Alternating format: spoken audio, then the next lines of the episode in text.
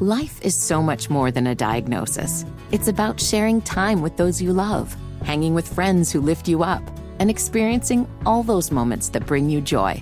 All hits, no skips. Learn more about Kisqali ribociclib 200 milligrams at kisqali.com and talk to your doctor to see if Kisqali is right for you. So long live singing to the oldies, jamming out to something new, and everything in between.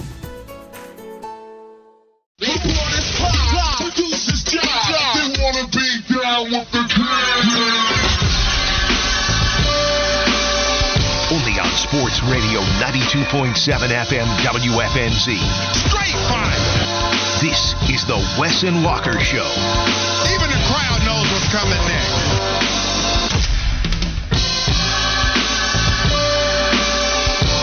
Anybody else go 0 and 4 this weekend in their wild card picks? No? Just me? Okay. No, I jump in there with you, player. I'm right there with you. No, you weren't though. You Expect were, the you were unexpected. One and three. You were Okay, one and yeah. three in your picks. I uh, it's tough to do. I wear that as a badge of honor. With Fitty, I think going two and two. You might be going one and three. I'm zero and four. It was a disappointing wild card weekend.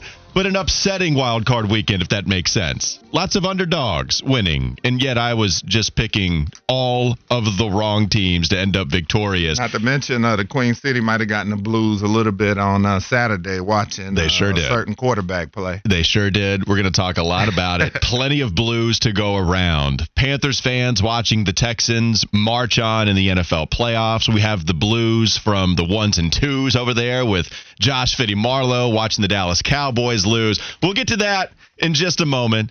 We've got a lot to talk about today on Wes and Walker. Sports Radio 92.7 WFNZ. I, here's what I like with all of us going into the fishbowl after a weekend like that, mm-hmm. you can tell how ex- how excited we are just to talk sports. Oh, yeah. Dude, Oh, we, we all walk in there and we're doing the show.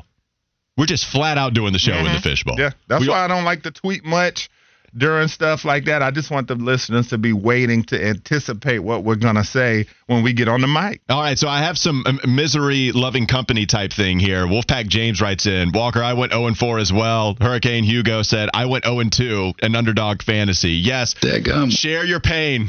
yes, Roy. share your pain with us on the text line. But that is what's so fun. We're all, even with Fitty, having experienced his favorite NFL team getting destroyed in a way nobody saw. Nobody saw that happening. No. Even if you love hating on the Cowboys, there's just no way you thought you would see Green Bay get out to a 27 nothing lead. That was certainly not in the cards. And so even Fitty is telling you what needs to happen with Dallas, right? We're all excited to talk about what the hell happened with Miami. What's going on at the quarterback position for all of these teams, whether we love it for Green Bay, we love it for Houston, or it's like, oh, they got some decision ma- to make Yeah. in Dallas and Miami. We are so sportsy. We are so sportsy today. Talk sports guy. This is the show for you. Yes, this is for you. Talk Sports Guy, right on in. You can tell us to talk sports. We're going to be doing it a lot today on Wes and Walker. Let's pull up to the scene, open up the doors. Go ahead, Mr. Bus Driver. Let's get off the bus. We look good getting off the bus. I got something to say.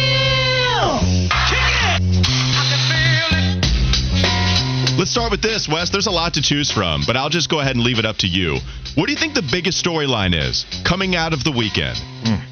There's a lot to choose from, whether it be Saturday night, yesterday. What do you think is the biggest storyline coming out? Oh, no question. It's the collapse of the Dallas Cowboys. I mean, this was a team that a lot of people fancied to get to the NFC Championship uh, with everything they had done this year three straight seasons with 12 uh, wins or more. Dak Prescott and that offense looking unstoppable at home. Everybody thought Cowboys at home, no problem, including us. I thought that this was the game least likely to go against, um, you know, go against the grain. I thought the Cowboys not necessarily had it in the bag because I give everybody a, a puncher's shot in the NFL, but I just thought that Dallas was a more focused bunch. You, you kind of got the feeling throughout the season that this was a more focused uh, Dallas team, and especially with Dak overcoming early season adversity and really turning it on in the second half of the season, you thought that this Dallas team was primed to at least get to the NFC Championship game. I didn't necessarily see them getting that far, uh, as my NFC Championship pick was before this whole thing started, Detroit and San Francisco.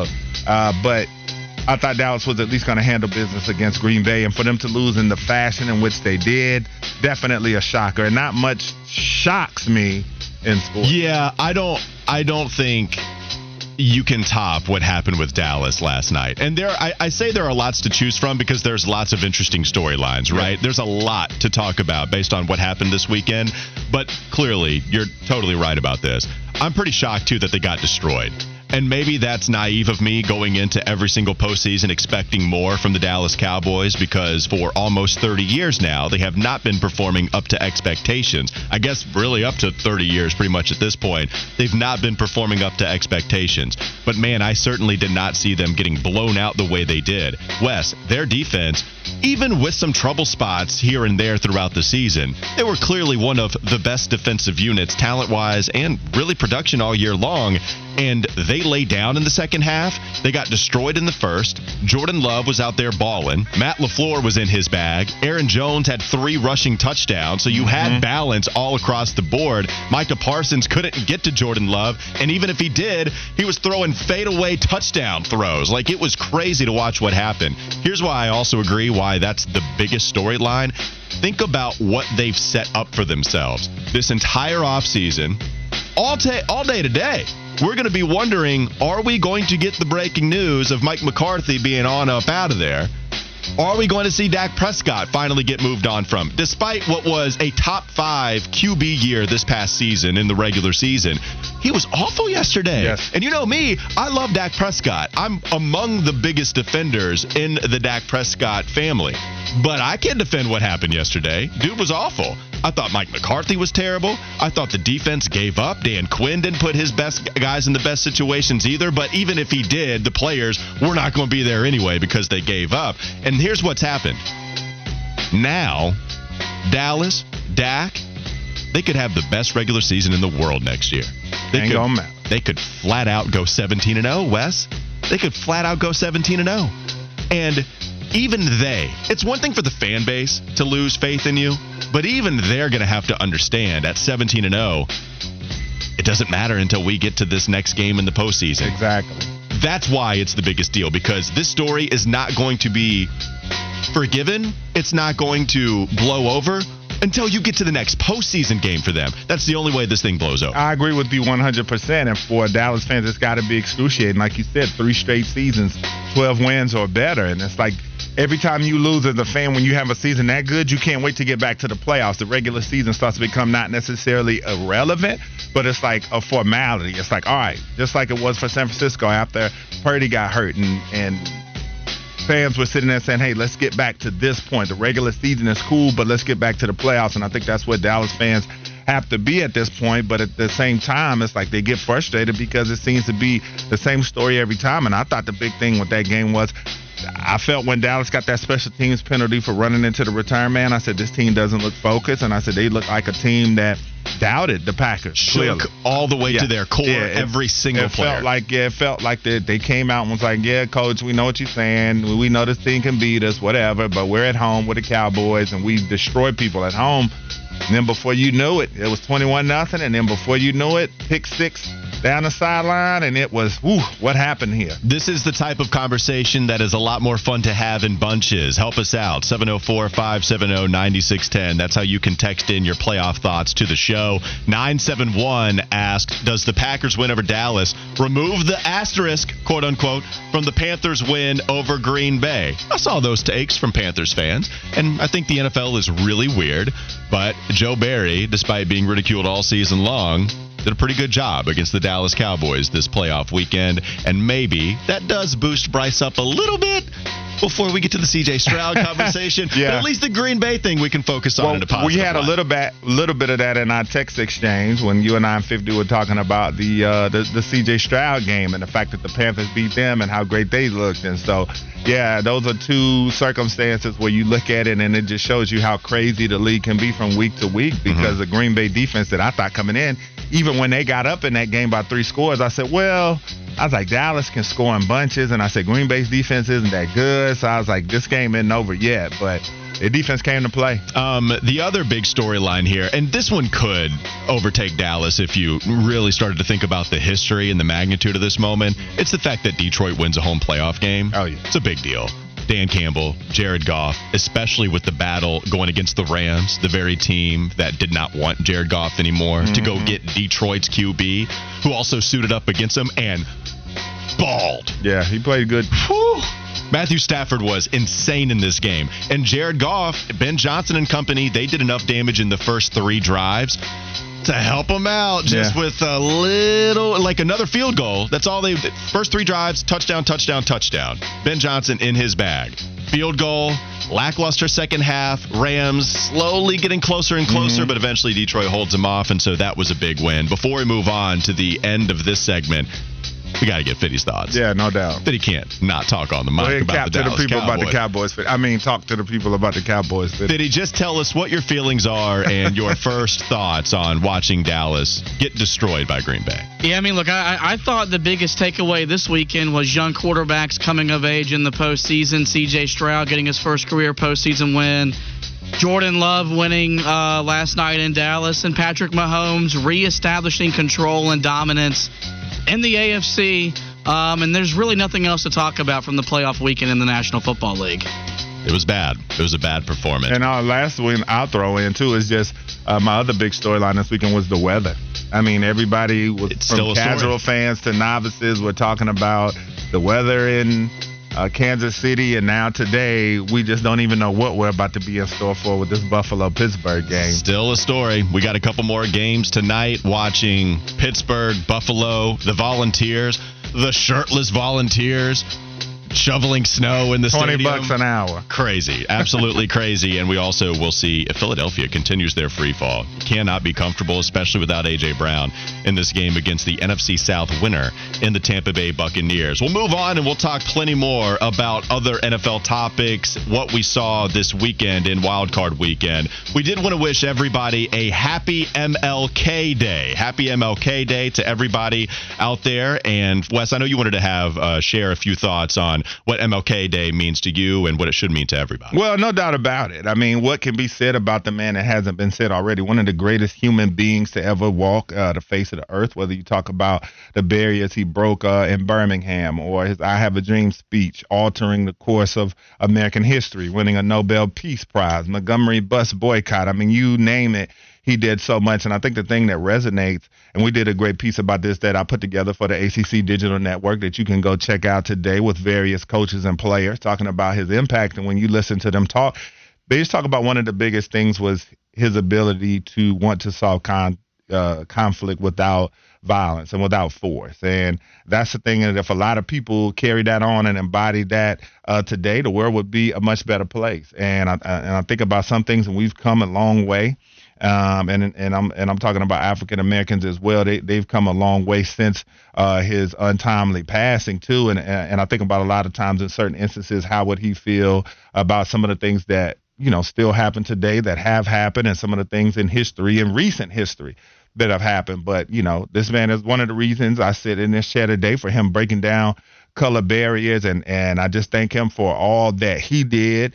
Uh, he, like I said, just one of the greatest human beings and the things that he did. You talk about when people uh, come onto this earth, you want to have an impact somehow, whether it's an impact in your home, or whether it's an impact where you work or your community. But this man had an impact on the world that still lives on today. And this is a legacy that will never be surpassed. And we could all only hope uh, to live in a way that, that Martin Luther King would be proud of. I think I think him too, uh, because I think what what happens here on MLK Day, it's, it's as good as a reminder of any to remember exactly his impact.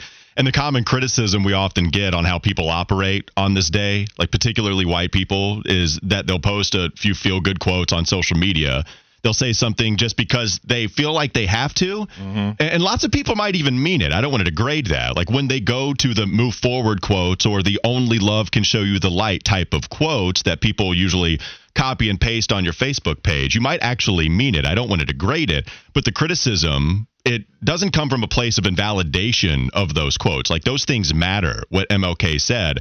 But just like in all categories of communication, critics can be skeptical of how those quotes are being manipulated. And if you post them because they actually come from a real place, that's great. But oftentimes people don't believe that. Black people have become so used to seeing those same graphics over and over again from the very accounts that don't exactly display that same energy the other 364 days of the year And so now they've come to know the signs of the hypocrite or the person posting that in bad faith. What I don't want to get lost in this, though, is that the message of love and compassion it was absolutely essential, just like you were saying, Wes. That's exactly what was so essential about what Dr. King was and what he preached. It's just we have to remember he also demanded the seat at the table. That was also a part of everything he preached. If you think of him as this person who compromised, that's absolutely not true. I think that's how people get it twisted. To me, it's important to remember why Dr. King was such a proponent of love. It certainly came from a very real place. It's also because it was the only action white people would actually listen to at the time. And it's the only answer people who were kicking, beating, pouring food, spitting, all of the heinous things that were going on, everything that was going on towards people protesting peacefully, it was the only thing the people doing that to the peaceful protesters would listen to. Black people had to be perfect, literally perfect, and show more human decency at the most difficult of times than the very group acting like the animals themselves because their preferred segregated lives were being challenged. And if white people could prove that peaceful protesters, they were the animals, then they would win in their made up world that was reality, even if they had to act like animals themselves to try to prove that. MLK continued to fight and people on the right side of history should continue to fight every day. I think MLK Day is a good reminder, as good a reminder as any, to relay that message. And so that's why it's important to continue to remember everything that he stood for rather than us seeing an incidence of police brutality, something negative, constantly bringing that up. And that's why we talk about it. It's important to have a day of celebration for all that MLK did and remember all the work we still have to do. No doubt about it. That was strong, man. We appreciate it. We'll end on that. Yeah. Okay. we got more football coming up next. Plenty of football to talk about here on Wes and Walker. You're listening to Sports Radio 927 WFNZ. Here's the question for you Which Panthers head coaching candidate gained and lost the most stock this weekend? We answered that on the other side of the break on Wes and Walker. McDonald's is not new to chicken. So maybe stop questioning their chicken cred and get your hands on the McCrispy. Juicy fried chicken, buttery bun, unmatched pickle to chicken ratio. Yeah, they know what they're doing. In fact, we can honestly say they're not new to chicken, they're true to chicken. The McCrispy. Only at McDonald's. Ba da ba ba ba. Life is so much more than a diagnosis. It's about sharing time with those you love, hanging with friends who lift you up, and experiencing all those moments that bring you joy. All hits, no skips. Learn more about Kisqali ribociclib 200 milligrams at kisqali.com and talk to your doctor to see if Kisqali is right for you. So long live singing to the oldies, jamming out to something new, and everything in between.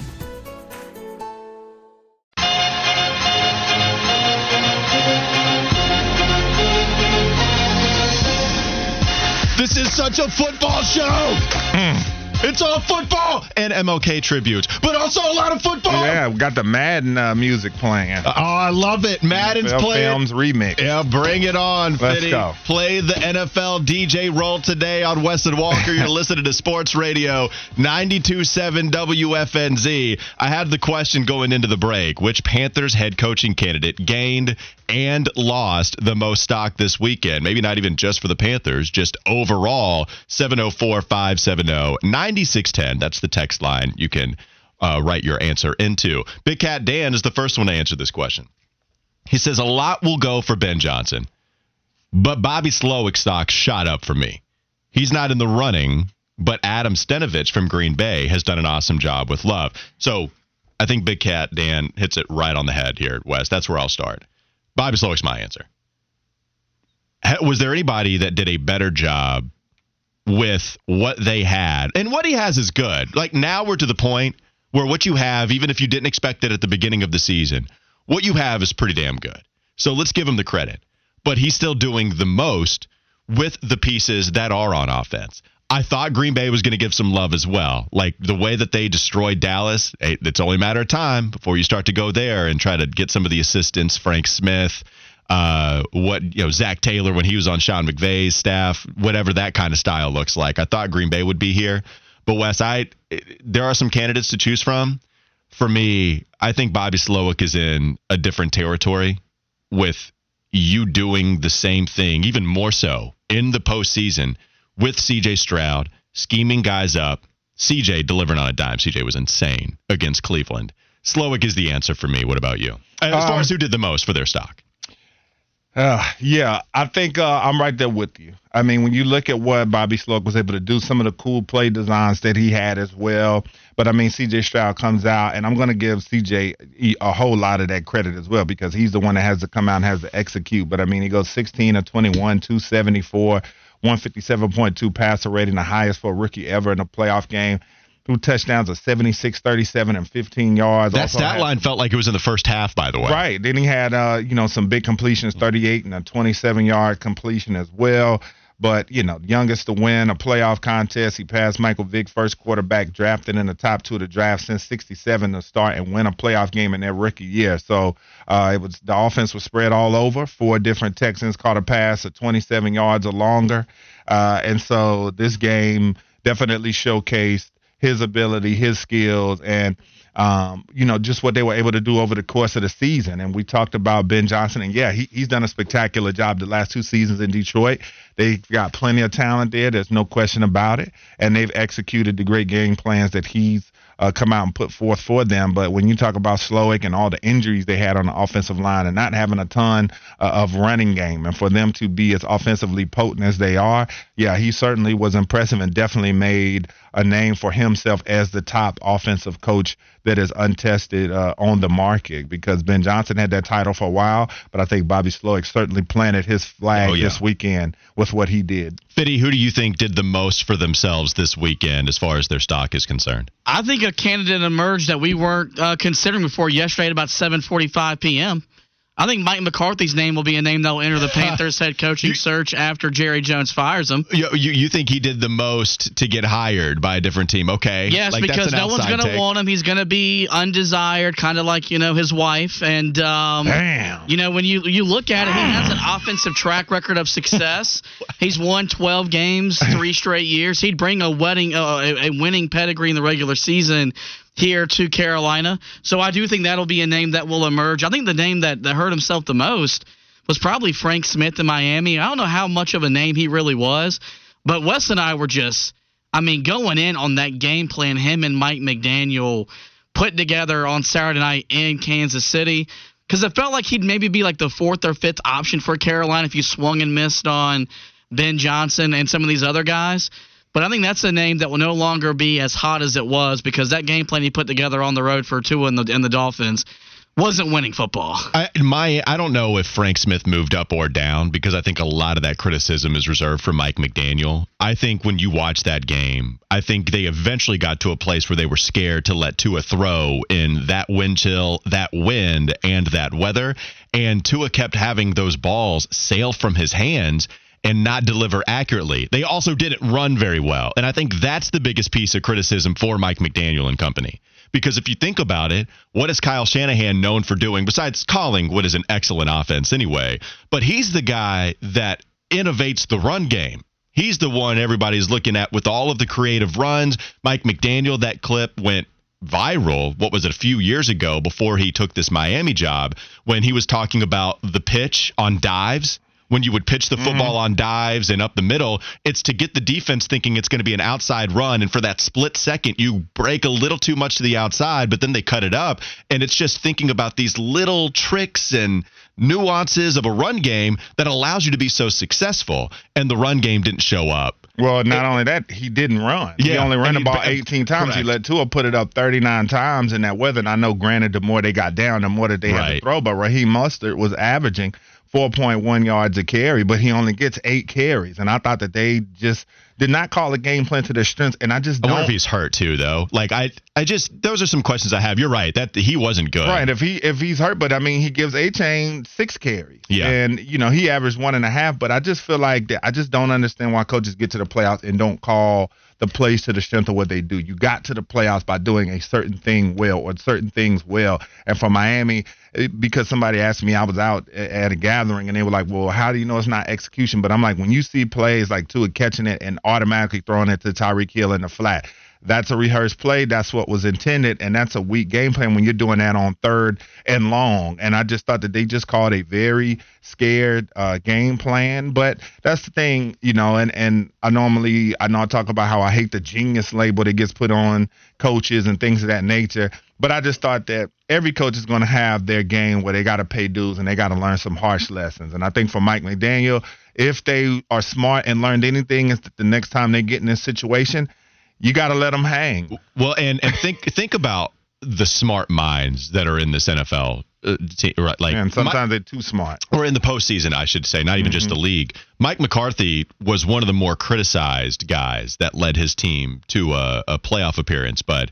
Think about all the bright minds. What, what, not to just focus on a genius tab, right? But Sean McVay, like I, I will continue to think uh, he might be the best coach in the NFL, like top two, top three. I think he's that good. And yeah, I know he lost, but I also think Ben Johnson and I think Dan Campbell. Now, he did a is- great job with them this season. Yeah, and Dan Campbell is the man. Like he marries this football, establish the run with innovative, going for it more than any other league, uh, more than any other team in the league on fourth down, and marrying advanced metrics to old style football. I love that.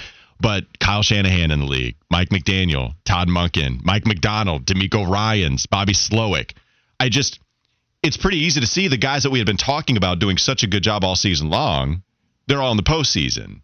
And so it's it's just interesting to see some of that. Fitty, what were some of your thoughts to what Wes was discussing? I was going to ask y'all, to, did y'all get the impression last night during the Lions game that Ben Johnson had to maybe remind everyone that he's that dude too? Because after Bobby Slowik's game plan Saturday afternoon, we were, I mean, everyone was just in all of the game plan. And then here comes Detroit, first home playoff game since 1957 in the city of Detroit. And they came out guns ablazing. They were slinging the, the, the ball all over the field.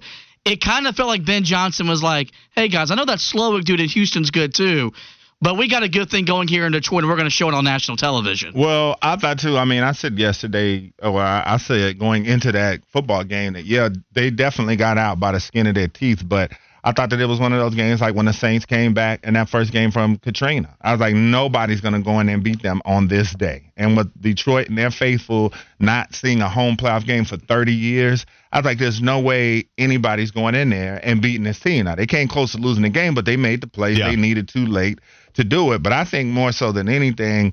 Uh, if you want to take anything away from what Ben Johnson did, I thought he called the game for them the same way that he had uh, all season long. He played to their strengths, and that's what you have to do. But I thought his aggression late in the game was more of a badge of merit on him. How he did not Yep. try to just salt the game away, talking running it, yeah, and Yeah. be content giving it back to the defense. He said, "No, we're going for it. We're gonna get them up out of here." And then he throws the the, the pass to Saint Saint Brown On second and nine, gets the first down, Yeah. says, "Hey, we're gonna close the show right here." And I think that's more of something that you could put a feather in your hat for a guy that you know is going to be aggressive. Like Yeah, because McCarthy would have ran the damn ball. he would have run it. Why are you trying to establish Tony Pollard in the third quarter? Dude, what are you doing? Did, did you see Warren Sharp's tweet about his about the analytics yesterday on, on running on second down yesterday? I did not. How bad were they? They were averaging like 1.2 yards per play, and every like analytical metric that has been invented, like total points added, is telling you not to run the ball. And there's Ogre, there's Ogre McCarthy running the ball. But mind you, if he becomes a candidate, I would want him to be hired here in Carolina because in the regular season they're gonna be pretty damn good. All right, so yeah, that that's a separate conversation, but I do think perhaps the most on the same page that we are, Fitty, in conversations that we've had this year, to the utmost despair and anger and passion towards a topic. I'm not even a Dallas Cowboy fan, and I get angry for you when I watch McCarthy run the football down multiple touchdowns in the second half. We saw it against Arizona and we saw it in the postseason game. When the going gets tough, McCarthy crumbles in a way that I'm just not sure what in the hell he's doing. And so McCarthy certainly lose. We think maybe he might lose his job today. That's a that's an actual thing that might happen. But also we can just go to the guys that lost the most stock. Dan Quinn. yes, Whew.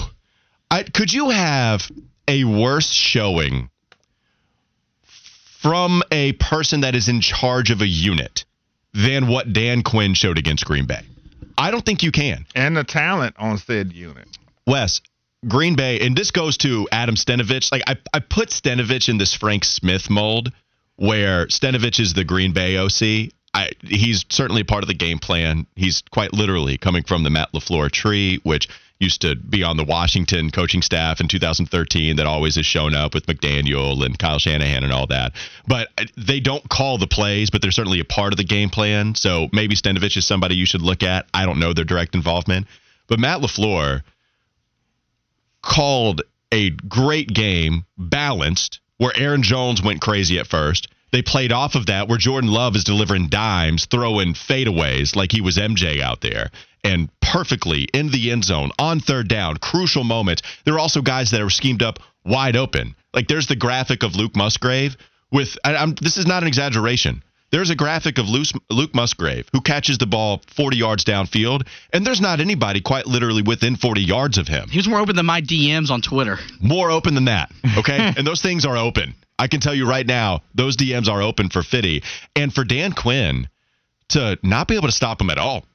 Wes, they couldn't stop him. I, no was, answers. How, how many times did you see them have to punt? I, I, I wonder, especially within the possessions that mattered, like the first eight drives of the game how many times did Green Bay actually have to punt the ball away? Once. Yeah, and they only punted three times total for the game. This is Dan Quinn who went underwent this reclamation two years after getting to the Super Bowl with Atlanta as the head coach and then suffering the 28 to 3 debacle, doing legitimately a great job with the Dallas Cowboys. And now we have the Super Bowl to go to. And we have this last game he ever coached with Dallas to go to as massive warning signs to not hire this guy. And both of them have come in the biggest moments that he's ever coached in the NFL, at least since he was a head coach with Atlanta. Dude, the Seahawks are going to do the reverse Homer Simpson gif and reemerge to reinstate Pete Carroll as their head coach because they, they they moved on from him to essentially hire Dan Quinn. There's no way after after last night the Seahawks can hire him, and he was on the candidate list to interview for Carolina. Dude, there's no way Daddy Tep can interview Dan Quinn after what he did yesterday, right? Like you cannot seriously consider this guy as a coaching candidate of your franchise. Yeah, I mean, you talk about everything that they did and Jordan Love and his numbers 272, three scores. All right, talked about Aaron Jones and how great he was. Yeah. And Green Bay tied their franchise record for scoring in a postseason game. And this was something, like you said, nobody saw this coming, but – again, and Walker, we talked about it early on in the fishbowl, the, the busted assignments, which I put a lot on the players, but yet and still, you have to have your guys prepared and ready to go in these moments. This isn't a regular season yep. game where you can say, hey, next week we'll get this thing together. We had some mistakes. No, this is the postseason. Everything needs to be buttoned up coming into the game. And that's one of the things that, yeah, people talk about Belichick and – and Brady and who was the most responsible. But one thing you could always say about those Patriot teams is that they were always prepared for every situation. There weren't a lot of mental mistakes like that where guys were blowing coverages and things of that nature. And I think that certainly speaks to coaching to where you have that that fear in your players and also just that accountability amongst your team that guys know when they come into the games, they know their assignments backwards and forwards, and they're not going to have a lot of MAs, which is you know mental mistakes. Well, and and it goes back to the point I was making of just how many smart minds there are in the postseason that make it. It feels like some of these other guys just might get exploited. I don't want to call them frauds. Like Mike McDaniel, he's not a fraud to me. That dude is really smart. And remember, he takes over Miami at a point where they were ready to not. It wasn't a question should we move on from Tua or not? It, most people did want to move on from him. Maybe not in Miami because Miami has this weird loyalty fan base thing, and they're gonna. They just want to win. They're they, just happy they win. Right, right, and they are. And what Mike McDaniel has done on top of adding some of the pieces here, Tyreek Hill is a human cheat code, but he uses them in the best way possible. It's just when you're going against Andy Reid. Oh yeah, Andy Reid has been doing this for a long time. It's really tough to beat that guy. Dan Quinn going against Matt LaFleur, where I'm trying to find, yeah, it was Bagel Guy writes in what I think is a good point Greg Olsen made. Matt LaFleur had to build his offense around what Aaron Rodgers wanted, which, okay, like I can understand that. Makes sense. Yeah. But now Matt LaFleur can finally run his own offense, and you get to see it work for bringing along a young QB that's mm-hmm. really talented that balled yesterday. He was in his bag yesterday. That was as good a play calling I've I've seen all season long. Like there was so much of it. That that's some of my biggest takeaways, and we can move on from this. And I, I do want to talk a little more about what Carolina is missing when you watch Wild Card Weekend? What are some of the biggest things? But Wes, I just saw smart football all across the board. And it's not to take anything away from the players. I think smart people know you have to have really good players in order to win. Yeah. And so the GMs go and get those guys. But man, it's just a perfect marriage between talent and smart football minds. And that was anything but here in the Queen City. Mm-hmm. Didn't have that at all. And maybe not even Dallas, too. That's why you were, I know that's why you were sighing. Yeah, but then I started daydreaming about LaFleur and the Packers scoring 48 in San Francisco on Saturday night, and all There is well in the world. Well, God's good. It's going to be all right. Let's take it in one game at a time. It's the first shot. One game at a time. The first I'm not shot. going to respond to any of the nonsense. That's a focused uh, man. You know what I'm That's a focused man right That's what I'm saying. This- not going to respond to the nonsense. One game at a time. We'll line it up Saturday night and see what happens. Wes, Wes, Wes Bryant, a part of the Bill Belichick coaching That's tree. right, baby. He is ready to go. We're on the green. you ain't going to Dallas me. What do you got, Fitty? We're on the green bag. On the Green Bay. That's right, baby. You ain't going you ain't going to uh, Dallas me. All right, let's continue. I, I like this convo. What's the biggest difference between all of the wild card teams and the Carolina Panthers? We can move on to that discussion in the upcoming segment. It's Wes and Walker, Sports Radio 927 WFNZ. McDonald's is not new to chicken. So maybe stop questioning their chicken cred and get your hands on the McCrispy. Juicy fried chicken, buttery bun, unmatched pickle to chicken ratio. Yeah, they know what they're doing. In fact, we can honestly say they're not new to chicken, they're true to chicken. The McCrispy. Only at McDonald's. Ba da ba ba ba. Life is so much more than a diagnosis. It's about sharing time with those you love, hanging with friends who lift you up, and experiencing all those moments that bring you joy. All hits, no skips. Learn more about Kisqali Ribociclib 200 milligrams at kisqali.com and talk to your doctor to see if Kisqali is right for you. So long live singing to the oldies, jamming out to something new, and everything in between.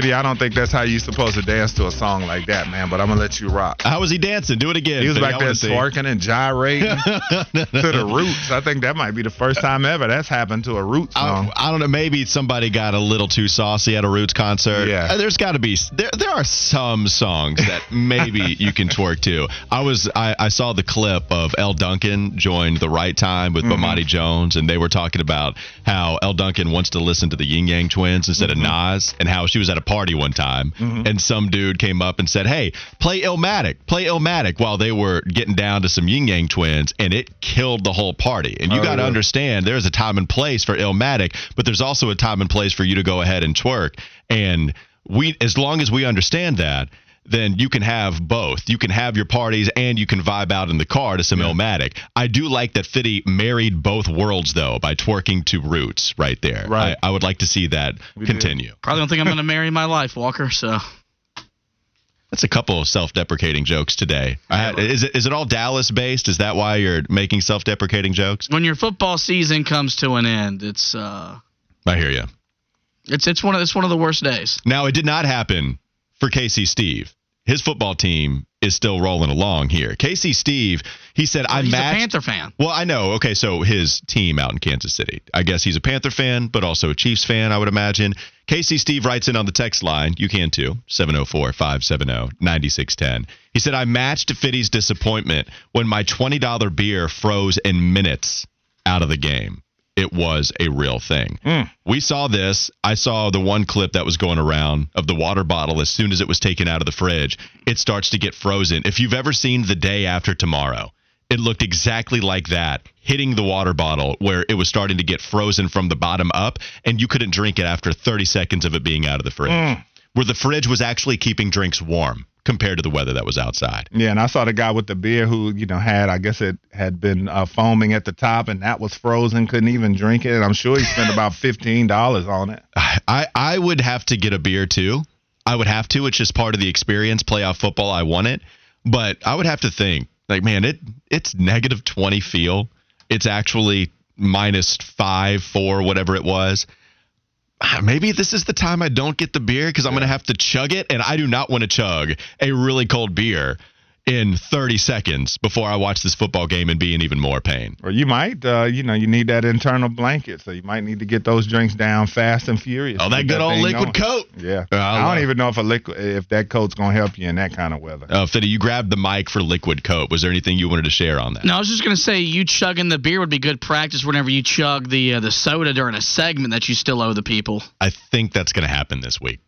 I think I- it should. I think is this When y'all bringing me to Jersey so I can get this over I've. I've got it. We're, we're going to hit the ground running. I was sick last week. That threw me for a loop. Um, but I think now's the time. Now, no more Panther football. We have less playoff games, important, but less playoff games to get to. So I think we're about to hit a lot of the punishments that we have. I do want to hear more stories from KC Steve at that game. Like I told him, I need more. Keep texting us Yeah. because I want to know how cold it was.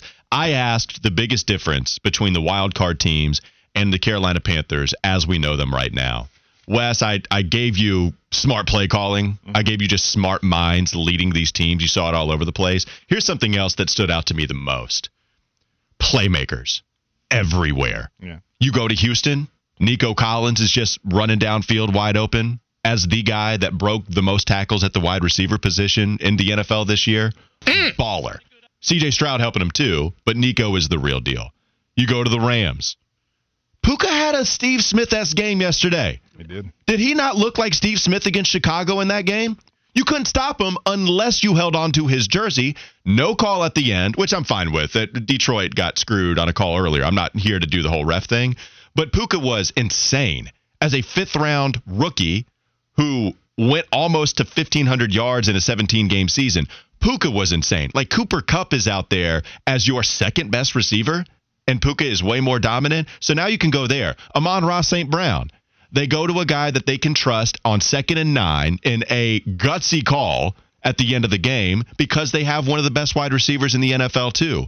How about Green Bay? You don't have one ball number one wide receiver that's just giving you the 180 that Puka did, but you just have great weapons all over the place. You have two tight ends that have developed in Tucker Kraft and Luke Musgrave.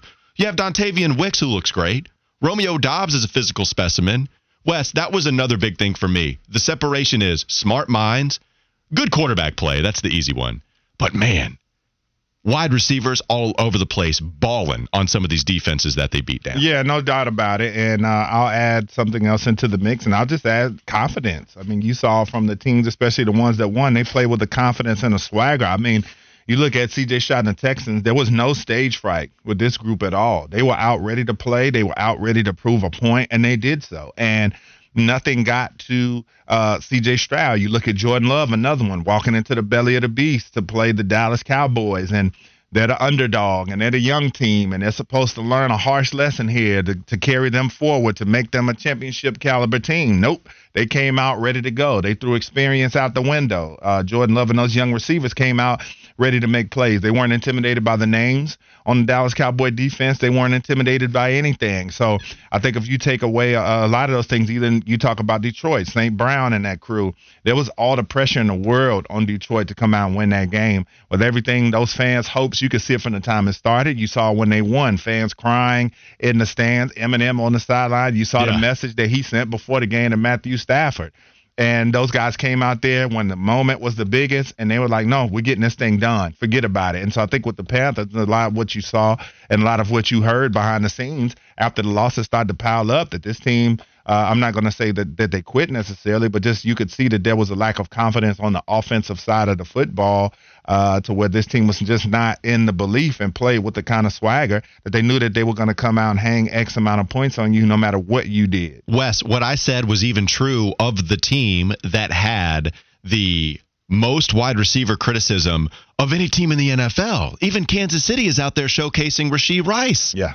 E- even even Kansas City has a guy that we would love to have and would probably be tied with Adam Thielen with his impressive year.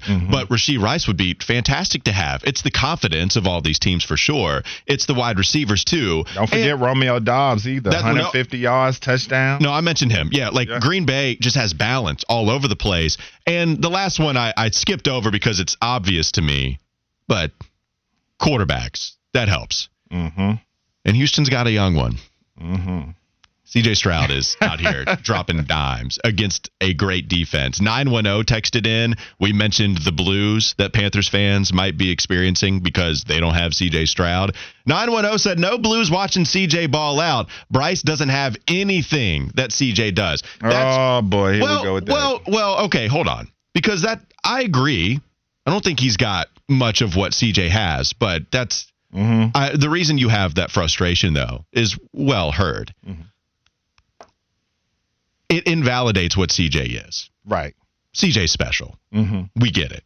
And he showed up in a monster game just like he did against Georgia in the college football playoff a year ago when that was an actual criticism towards him showing up in the big games. We would use Michigan as that example. Mm-hmm. But he showed up against Georgia and West here he is. Uh, he looks special. Now, no blues for some people, but yeah, I think a lot of Panthers fans, I heard it in Mac's voice today it's tough to watch CJ do. Yeah, and we can get back to this. Uh, you know, we, we're going to do campus corner and all that, and then we can get into this CJ discussion and, and all of that in, in a little bit too, because I have more thoughts on that. That's gonna. All right, so you're saying let's go to break, and then you'll yeah. drop the CJ knowledge on everybody. Yeah, yeah, yeah. We're, we're going to get to that. All right, campus corner. It's coming up Corner. next. ACC basketball weekend recap. North Carolina ooh, they continue to impress after Thank a God. beatdown against Sarah. Yeah, Fitty needed it. he, he needed it just to cushion the blowout that the Dallas Cowboys would experience this weekend. Just how good are they? And also Wake Forest getting a win this weekend. Mm-hmm. We'll get mm-hmm. through all of it coming up next on Sports Radio 92.7 WFNZ.